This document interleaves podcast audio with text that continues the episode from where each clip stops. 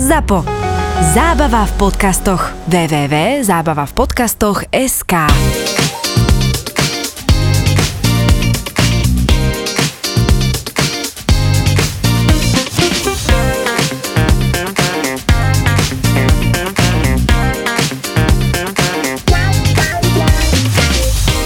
bol naozaj výborný tanečník. Prince bol veľmi nízkej postavy. Prince celý život tancoval v topánkach, ktoré mali vysoké opätky, aby pôsobil na tom pódiu vyšší. Možno aj toto spôsobilo to, že Prince už v nejakých 50 rokov svojho života prišiel o oba bedrové kloby a mal úžasné bolesti. Dokonca to úmrtie, to overdosing s tými liekmi súvisí s tým, že ten človek mal, mal chronické bolesti práve bedrových klbov.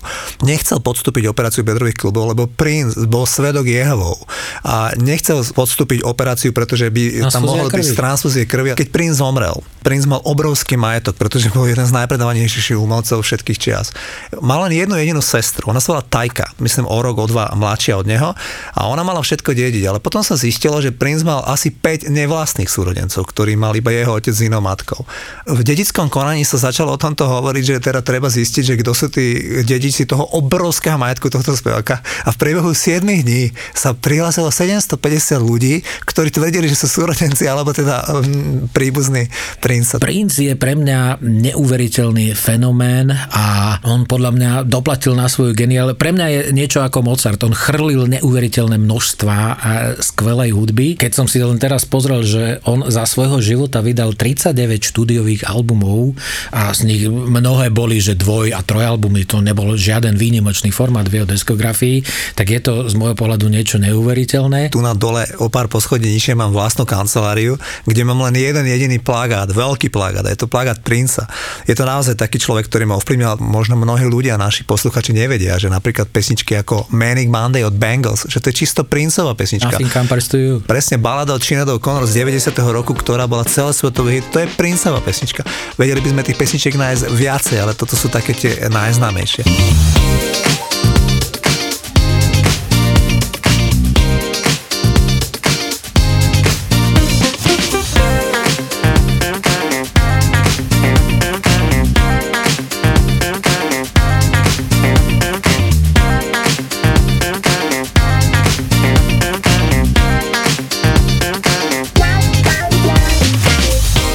Dnes sa budeme teda rozprávať o ére 80 rokov populárnej hudby.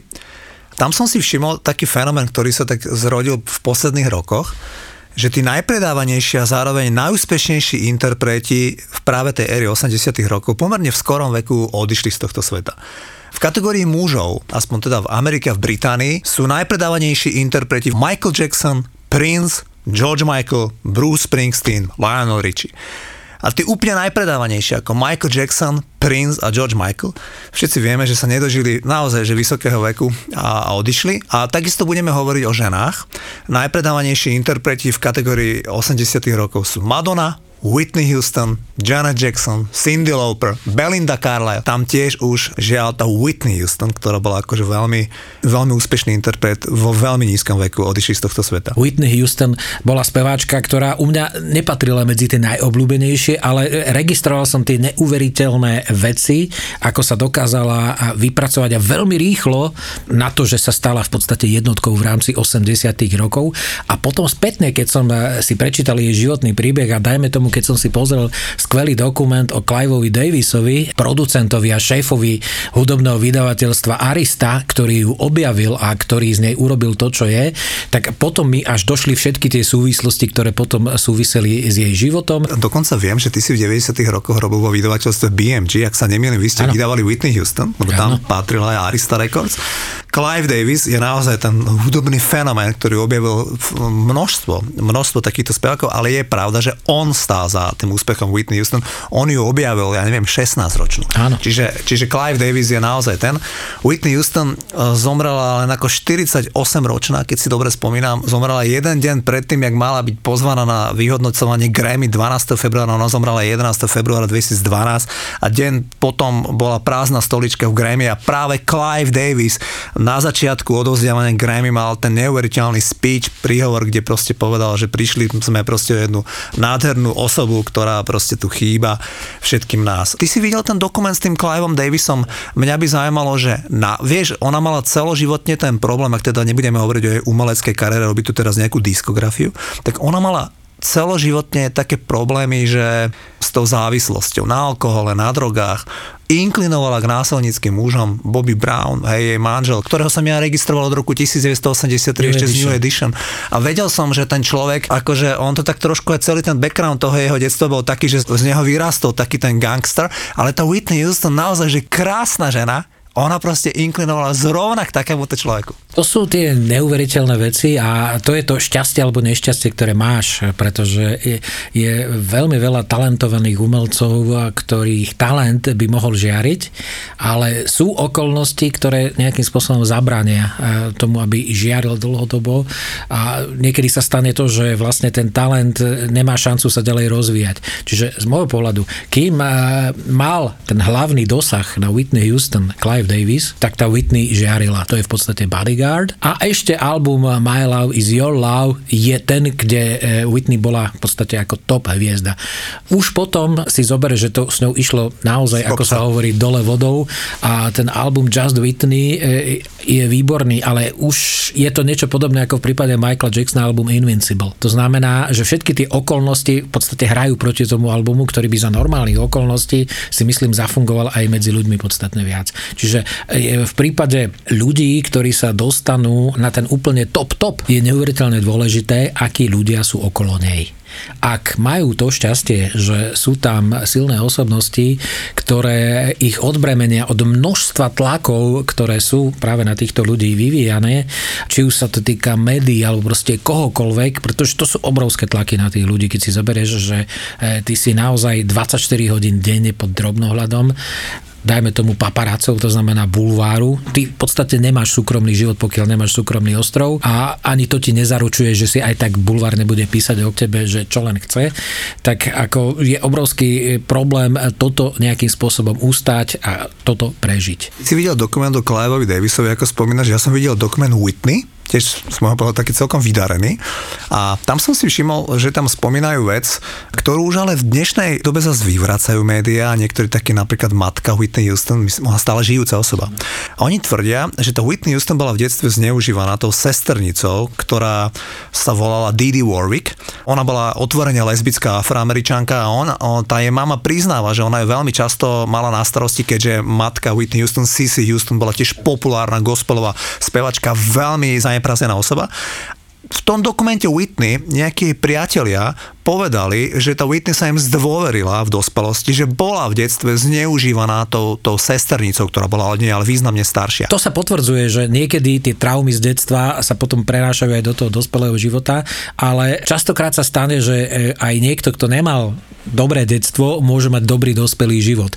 Len musí natrafiť na tých správnych ľudí a ja špeciálne si myslím, že v prípade Bobbyho Browna Whitney Houston netrafila. Určite nie. Poslednú vec, čo sa týka Whitney Houston, by som rád spomenul už tebou spomenutý album, teda soundtrack Bodyguard z roku 92. To je najpredávanejší soundtrack všetkých čias. On je predávanejší ako Horúčka sobotnejšej noci, čo bol kedysi v 70. rokoch a potom aj v 80. stále bez že najpredávanejší album ako soundtrack, teda hudba k filmu. Ako sa tebe páčil ten soundtrack a ako sa ti páčil film Bodyguard? Mne sa film páčil, ako bola to v podstate svojím spôsobom v úvodzovkách rozprávka, ale veľmi realisticky, myslím si, vykreslená. To znamená, že tie reálie v mnohom sú zo života. Čiže mne sa film páčil a ten film si myslím zafungoval a to bolo presne to, že Whitney Houston urobila ten ďalší krok k tomu, aby bola ešte slávnejšia, lebo boli tri albumy, ktoré vyšli za sebou, ktoré boli mega úspešné. Naozaj ten tretí album I'm Your Baby Tonight už tak máličko už nebol taký vyšperkovaný, taký skvelý ako ten debutový a ten druhý album. No a práve tu prišiel ten game changer v tomto prípade, to znamená, že Whitney sa posunula už do filmu a trafila svoju rolu, to znamená speváčky, tej, okolo ktorej sa má točiť všetko ono, len vieš, v tom filme natrafila na toho dobrého človeka v jej okolí, Kevina Costnera v tomto prípade, v reálnom živote sa jej to nepodarilo. Čiže ja považujem ten film za výborný. Soundtrack? Soundtrack takisto o to viac a myslím si, že jej budú vďační všetci autori tých ostatných pesničiek, ktoré sú na tom soundtracku, ak nie sú naspievaní Whitney Houston, pretože si myslím, že si prišli na veľmi dobré tantiemy.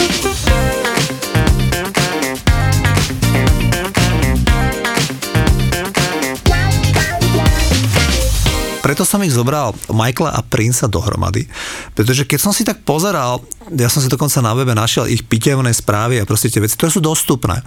A ja som zistil, že obidvaja títo speváci, m- musím sa osobne priznať, že oni boli v 80 rokoch pre mňa úplne favorite. Michael Jackson a Prince, tým, že som vždy mal rád tú afroamerickú hudbu.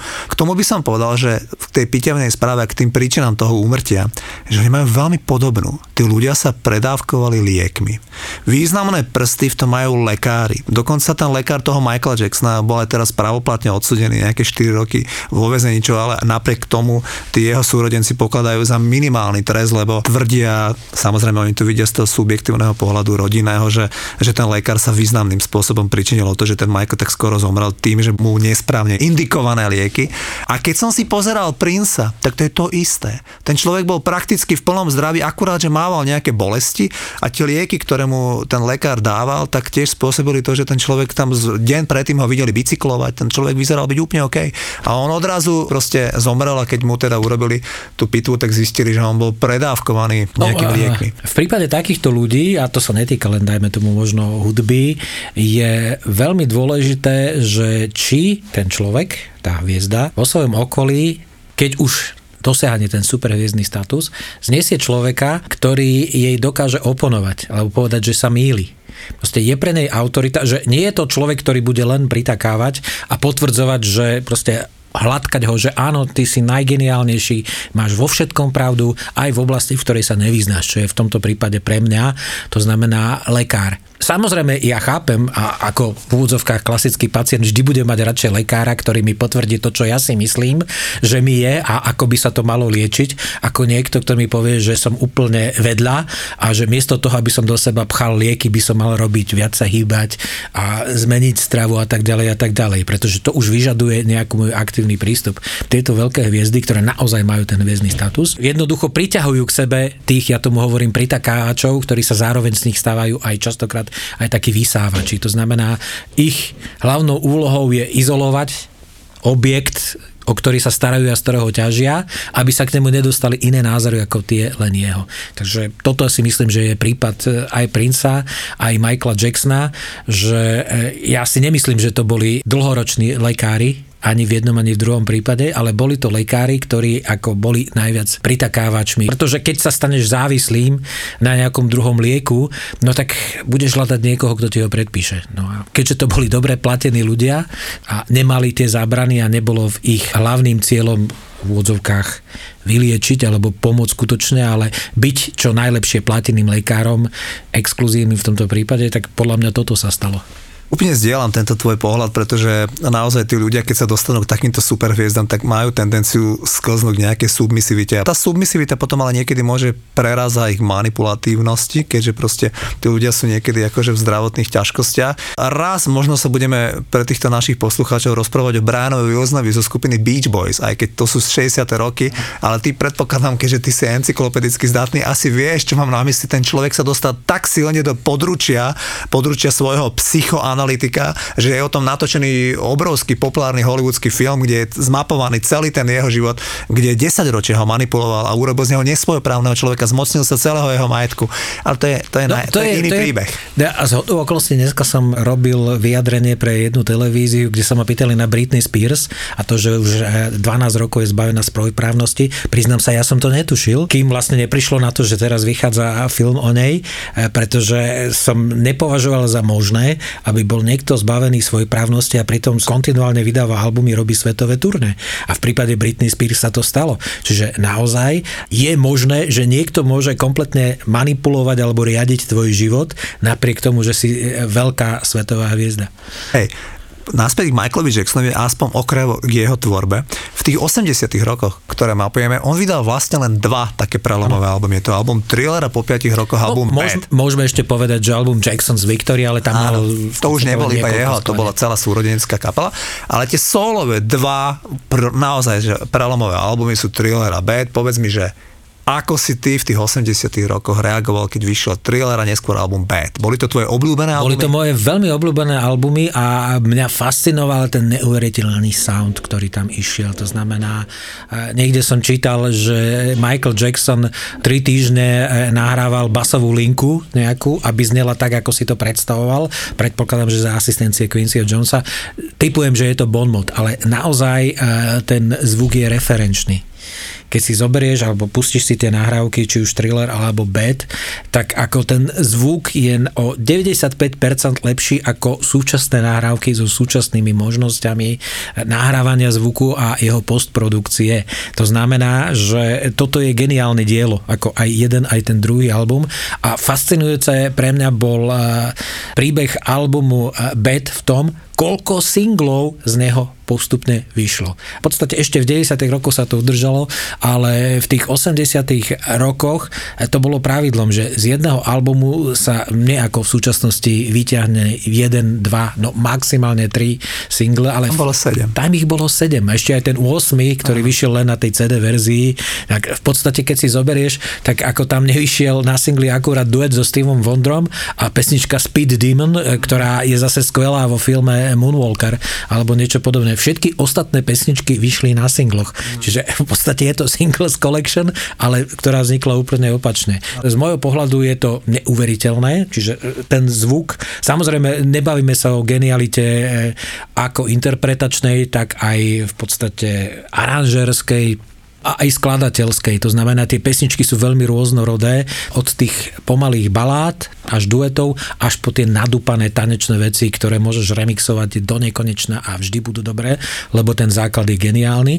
A veľmi symbolicky je pre mňa, v podstate sú to tie dva duety na tom prvom albume, duet s Paulom McCartneym, v podstate prepojenie generácie 60 rokov a 80 rokov a zase duet so Stevie Wonderom na albume Bad, kde on svojím spôsobom aj podľa mňa takto vzdal hold jednomu zo svojich idolov, vďaka ktorému vyrastal a vďaka ktorému sa potom stal aj slávny. Úplne s tebou súhlasím, čo sa týka toho zvuku. Už v 82.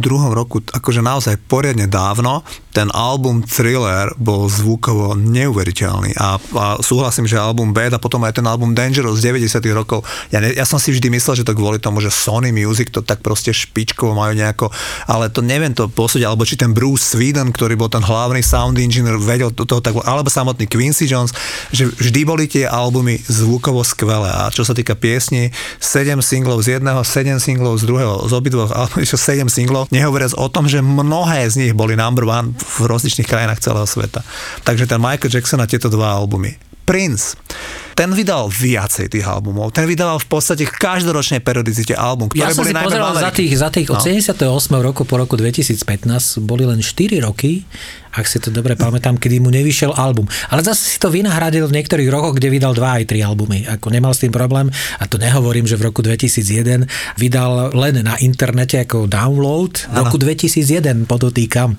Vydal medzi februárom 2001 a januárom 2002 bolo 12 albumov albumov, každý mesiac vydal jeden album. Preto ja hovorím, že je Mozart. Proste on chrlil hudbu, chrlil obrovské množstvo hudby. Z môjho pohľadu je to až nadprodukcia, hoci aj tá možno najhoršia jeho nahrávka je lepšia ako 90% inej produkcie, ale on tým pádom troška zneviditeľnil proste tie perly, ktoré boli ako v tej jeho tvorbe a tých je niekoľko desiatok. Opäť zdieľam tvoj pohľad na ňo ako Mozart.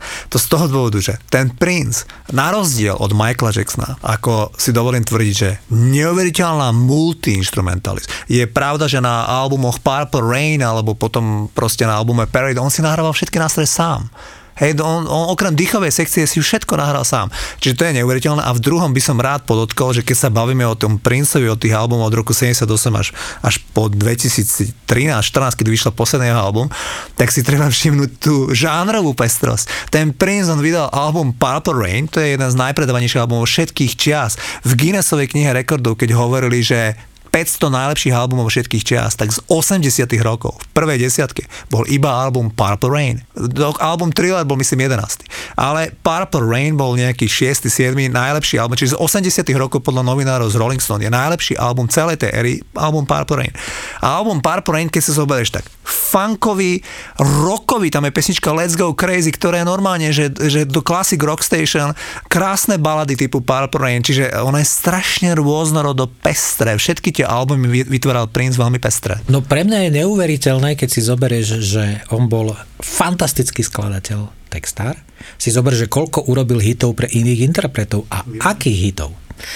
Bol multiinstrumentalista, bol výborný spevák, ale okrem iného, on bol aj skvelý tanečník. On, sa ved, on nebol proste ten hudobník, ktorý je síce geniálny, ale nevie sa hýbať, Hej. ale on bol ešte aj na tom stage bol geniálny. Áno, áno. Vedel si e, nakrúcať svoje vlastné filmy. Samozrejme, tam už nebol taký geniálny ako v prípade, čiže najúspešnejší je Purple Rain, kde on nie je režisérom, ale je len hercom. Ale nakrútil ďalšie dva filmy, ktoré si ešte aj zrežíroval. To je pre mňa, tak ako vo filme bol Charles Chaplin, ktorý s výnimkou kamery, čo je logické, v podstate všetky ostatné veci si dokázal dokázal obstarať sám, vrátane hudby v svojich filmoch, ktoré už boli, dajme tomu, zvukové. Čiže toto je pre mňa neuveriteľný úkaz, že takýto absolútny multitalent e, sa vedel skoncentrovať do človeka, ktorý mal 158 cm. A myslím si, že to, že boli svojím spôsobom rivali s Michael Jacksonom, ich oboch v tých 80 rokoch ťahalo ešte hore, aby dokázali, že ja ho tromfnem. Vieš, prišiel Michael v 82. s thrillerom, prišiel Prince v 84. s Purple Rain. Opäť kontra a opäť kontra. A výsledkom toho, že máme na čo spomínať v rokoch 80 A podľa mňa je škoda, že trošku nezvolnil, dajme tomu eh, Prince eh, v tých 90 rokoch, ale naozaj sa snažil chrliť jeden album za druhým. Ono to súvisí aj s tým, že on sa dostal do sporu s vydavateľstvom Warner Music alebo Warner Brothers, kde bol podpísaný, tak eh, snažil sa z tej zmluvy dostať čo najrychlejšie, preto chrlil jeden album za druhým.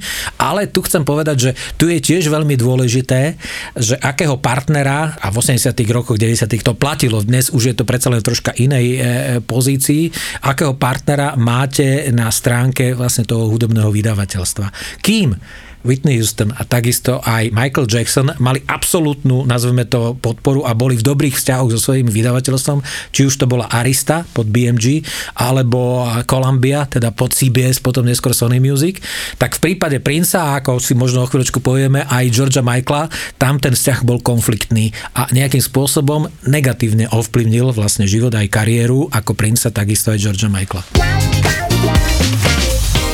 Kedy si Juraj ty zaznamenal duo Wham? To bolo klasické 80. roky, to znamená tá prvá polovica 80. rokov, to som bol na strednej škole, na gymnáziu v Poprade, no a počúval som listu Přeboju v programu Čečego, to znamená Polské rádio, kde Marek Nedžvecký mal z jednej z pesničiek Whamu urobený jingle. Aj z jeho rečí už som pochopil, že v tom due Wham ten George Michael bude ten podstatnejší ako ten Andrew Ridgely. No a potom, keď už som v 84. prišiel na vysokú školu do Bratislavy a vyšiel album Faith, tak už bolo jasné, že to je tá persona, ktorá má na to byť v podstate beložskou obdobou Michaela Jacksona, to znamená, že vie urobiť album, z ktorého môže vytiahnuť postupne 7-8 singlov. U Georgia Michaela sa podľa mňa nejakým spôsobom prejavilo to, že on ako keby teraz zo spätného pohľadu mu robilo zle, že bol považovaný za, popového, za popový idol. Proste on mal o sebe a svojím spôsobom oprávnene mienku myšlienku, že on je predsa len niečo iné ako tínedžerská hviezda, čoho dôsledkom bol album Listen Without Prejudice Volume 1, kde máte fotografiu zo 40 rokov z nejakého amfiteátra, alebo už ani neviem odkiaľ, to znamená odmietol nakrútiť videoklipy, čiže prvé lyrics video, ktoré vzniklo, a myslím si, že a spolu s Princom to majú podobné, je vlastne na presničku Praying for Time, kde beží len text tejto pesničky. Čiže toto je predchodca dnešných lyrics videí je George Michael a myslím si, že aj Prince. No a samozrejme, že on tým albumom dokázal, že je skvelý umelec, ale tým, že sa dostal do konfliktu so svojou vydavateľskou firmou, ktorá logicky po úspechu Faith chcela zopakovať určité marketingové postupy a on odmietal spolupracovať pri nakrúcaní videoklipov, zrejme aj pri nejakej PR promotion a ten album sa potom nepredával tak dobre ako Faith, tak už došlo k takým ako kolíziám a skončilo to dlhoročným sporom medzi vlastne Georgeom Michaelom a Sony Music. On sa krvavo vykúpil na to, aby mohol odísť od Sony Music a vydať potom vo vydateľstve Virgin ďalšie dva albumy a, a život to už prináša takéto zaujímavé zvraty, že v roku 2003 sa vrátil pod krydla Sony Music, aby vydal tam svoj posledný album s názvom Amazing. Ale tento konflikt podľa mňa, ktorý on z jeho strany podľa mňa zbytočne, ako by som povedal, vyšpičkoval, ako uh, uškodil viac jemu ako vydavateľstvu. Nedá mi tu nostalgickú spomienku, ako si spomenul to polské rádio, že vždycky nás učili konzultanti celosvetoví, že talent si vždy cestu nájde. A ja to presne vidím, že ty si taký môj rovesník a že ty si si našiel tú lásku k tej hudbe, že si tam proste pololegálne cez antenky počúval rádio z Polska. Moji kamaráti z južnej strany Slovenska počúvali takto PTF rádio z Maďarska a ja, ktorý som mal to šťastie, že som vyrastal tu na v tomto meste, tak ja som bol taký fanošik rádia E-Dry, že to oni tam dodnes nevedia, čo som všetko ja napočúval a nahrával všetky tie pesničky. panorama. A poč- počúval tie programy a hlavne v noci, kedy oni mali, že E-Dry Nacht Express, kde dávali len raritné nahrávky, tak ja som tam bol ako študent hore a s tými slúchatkami, aby som nezobudil celú rodinu, som si nahrával tie pesničky aj počas noci. To len taká, že mi to pripomenulo, keď ty si býval v tom poprade, tak si si našiel tú cestu na sever, ja zase tu na, na juhozápad. Album Fan Fantastic som ja zaznamenal už v lete roku 82. Krátko potom vyšiel album Thriller. Počúval som funk, počúval som soul, počúval som afroamerickú hudbu a odrazu som počul interpretov, ktorí hrali funky a ktorí som videl, že sú to vlastne moji rovesníci Belosi. Belosi dobre vyzerajúci obidvaja. Spomínal si na, môžu si ľudia pozrieť na YouTube prvýkrát, jak, jak prišli Wham do Ameriky a hrali Young Guns Go For It ako pilotný titul z albumu Fantastic, kde, kde to hrali v, a hneď prišiel za nimi moderátor v tom televíznom štúdiu a povedal, že či sú z Detroitu, či sú z Motown, lebo to znelo tak. To boli dychy, to bol funkový groove, dokonca repové pasáže. Čiže celý ten album Fantastic bol veľmi tanečný. Veľmi tanečný, taký tínejdžerský, problematika mladých ľudí, neuveriteľný úspech. Vidím, že ty sa výborne vyznáš, keďže si celú, teda veľkú časť robila aj vo vydavateľstve, tak viem, že tam oni ak vydali ten prvý album Fantastic, tak to vydali na takom malom labeli a viem, že George Michael neskôr v rozhovoroch tvrdil, že oni ich úplne oklamali, že výťažok z albumu Fantastic bol akurát ten, že George Michael z Andy Ridgelin si mohli kúpiť lepšie šaty. Ten album bol najpredávanejší v Británii, tak keď podpisoval zmluvu zo Sony Music na album Make It Big, to bol ten druhý album, ktorý vyšiel v roku 84, tak tam si George Michael podľa vlastných svojho dal sakramenský pozor, ako to robí. Urobil výbornú zmluvu a hlavne album Make It Big spomínam preto, lebo je mimoriadne úspešný. Boli na ňom hity ako Wake Me Up Before You Go Go alebo balada Careless Whisper alebo Everything She Wants, to boli pesničky, ktoré boli number one v každej krajine na svete. Čiže to, to bol mimo. To je zaujímavé, že vlastne už na pesničke Careless Whisper už sa ukazovalo, že tak ako u nás bolo, že Miroš Birka a Limit, tak už v tomto prípade ľudia pochopili, že je to George Michael, a WEM alebo WEM, ale WEM už nie je tá hlavná značka. To je niečo, čo bolo v začiatkoch alebo niečo podobné, ale on už je tá hlavná hviezda, to je tá značka, za ktorou sa oplatí nejakým spôsobom ísť. Konec koncov, keď si zoberieš, e, keď bol Band Aid Do They Know It's Christmas, no kto spieval z WEM, aj keď tam boli obidvaja? No George Michael.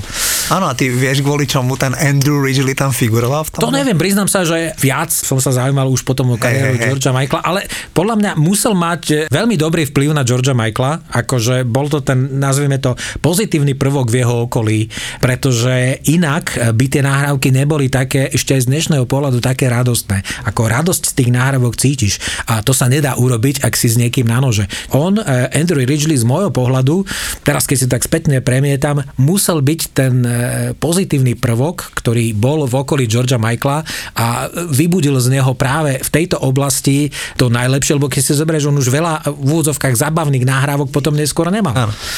Hovoríš veľmi dobre, napriek tomu, že priznáva, že to hovoríš intuitívne, je to tak. Ja keď som čítal rozhovor s Georgeou Michaelovou sestrou, on mal dve sestry, jedna z nich je naozaj v časopise, a teda v novinách Guardian dal rozhovor, kde sa jej pýtali na to, že aký, aký vzťah mala. Hovorila o ňom veľmi pozitívne.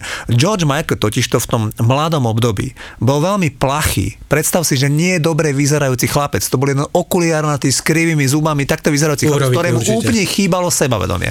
A Andrew Ridgely bol fešák, seba sebavedomý a, a taký, že všade sa vedel dostať. A nehovoriac o tom, že bol z lepšie situovanej rodiny. To znamená, že tie prvé nahrávky vznikali u Wendyho v byte, u Wendyho v dome, jeho rodičovskom dome, kde on mal jednu izbu prerobenú na štúdio, kde George Michael pravidelne chodil a kde komponovali všetky tie prvé veci z toho spomínaného albumu Fantastic. Čiže ona priznáva, že ten Andrew Ridgely mal na ňo dobrý vplyv a George Michael prejdeme už k jeho smrti a s tým súvisí to, že až po jeho smrti sa ľudia dozvedeli, akú filantropiu a altruizmus mal ten človek v sebe. Ten človek celoživotne prispieval na niekoľko charitatívnych organizácií, ale nikto o tom nevedel. To je podobný Johnovi Lennonovi, ktorý takisto samozrejme mal nejaké, nazveme to, aktivity e, takéhoto charakteru na začiatku 70 rokov, ale neskôr proste sa prišlo na to, že to si myslím, že je neuveriteľné a správne, že on pomáha pomáhal, ale nepotreboval to nikomu hovoriť. Pretože pre neho, pre neho bolo podstatné, že e, vie a môže pomôcť a nie to, že mu niekto za to bude ďakovať a oslavovať ho za to.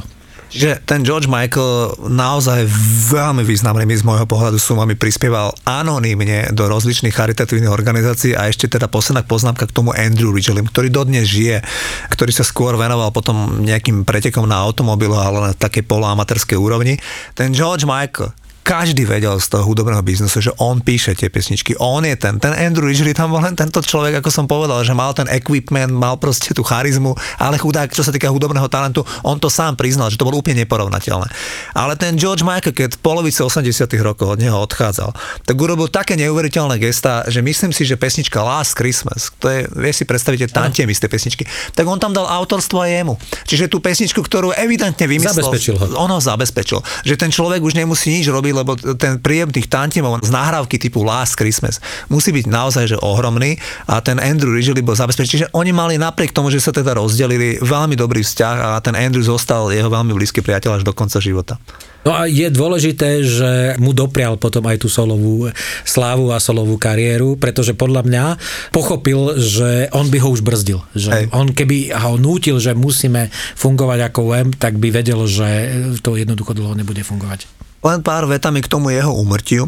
Ten George Michael, keď sme spomínali, že Michael Jackson a Prince, že tam boli teda predávkovaní tými liekmi, tými nie veľmi šťastnými rozhodnutiami tých osobných. U Georgea Michaela to bolo inak. George problémy Michael... s drogami v podstate dlhodobé. Hey, hey. George Michael bol mal dosť chatrný zdravotný stav na to, že to bol tiež 50 mladý človek a súhlasím aj s tým, čo vravíš. Tiež som si o tom načítal a zistil som, že on sám priznal e, asi jeden rok pred úmrtím v nejakom interviu, že je veľmi ťažký e, fajčar marihuany, ale to bolo iné, ako si ľudia myslia, lebo on tvrdí, že fajčil 25 až 35 cigaret denne a po tých terapiách, ktoré absolvoval, sa mu podarilo to dávať na nejakých 10 až 15 cigaret denne e, marihuanovi. Čiže bol akože veľmi ťažký tento marihuana závislý, bol. závislí na tom. A samozrejme, že aj iné drogy, takže u neho ale neprišlo k nejakému, aj keď pozor, u Georgia Michael bolo veľmi zaujímavé, že výsledky tej, tej pitvy niekoľko mesiacov sa k ním nevedela ani rodina dostať, tam to bolo také tajomné, že čo sa mu vlastne na ten štedrý deň alebo 25. decembra, kedy zomrel stalo, ale nakoniec sa ukázalo, že bolo tam zlyhanie srdca predpokladá sa, že malo na to ten vplyv, to nadužívanie návykových látok. No jednak to a jednak on už teda v tých posledných rokoch, čo som mal možnosť vidieť fotografie, aj veľmi pribral, čiže to už je jedno s druhým. Takže No ale vieš, vieš, čo je podstatné? Podstatné je, že my sme tu rozoberali okolnosti ich životov, prečo sa im stalo to, čo sa im stalo.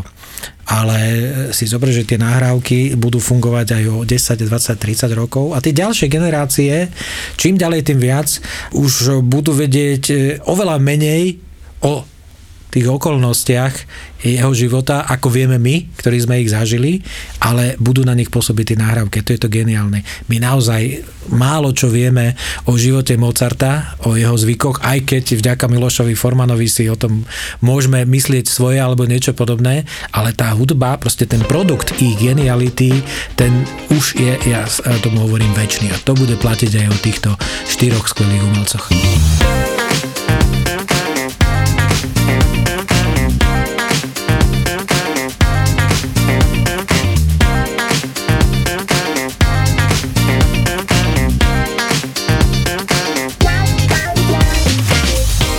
Už neviem, už som tak dlho nedržala svoj pás v ruke, že... Že musel vzniknúť tento podcast? Zabudla si niečo zobrať, ale hlavne, že tu máme fľašu vodky, že? No, my keď chodíme do toho Azerbajdžanu, tak ako napríklad mňa, mňa fascinujú tie cintoriny niekedy. Tu bol gulag a toto a tam v podstate sú ešte nejaké trámy, nejaké zbytky domov. Bolo to dosť drahé, že koľko za to chceli za ten nejaký výťažok z jelených pohlavných údov. A teda mohol to byť podcast pokojne o bielej technike? Lebo ja mám doma pračku Terezu a moju novú umývačku volám Milačik. Vieš čo, ja sa rozprávam s našim vysavačom, lebo však my máme teraz nový, ten chodiaci a proste... Proste to mohol byť aj podcast venovaný problematike starostlivosti o izbové kvetiny. Vôbec nechápem, prečo ľudia sa čudujú, že nemôžeš nazvať svoje kvety nejako, že ja mám tu Zeldu, nie Desidéru, Demetera a tak. Keď oni dajú, že úplne v pohode meno kvetu, že Rododendron to je v poriadku. že, akože orchidea. Súhlas, absolútny súhlas.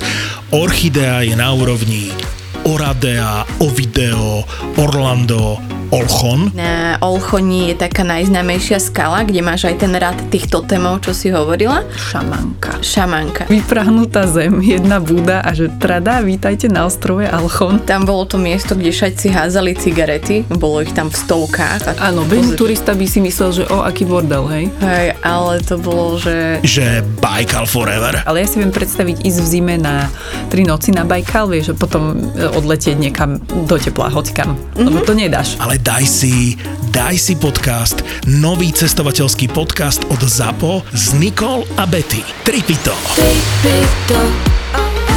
Tripito. Tripito. Tripito podcast.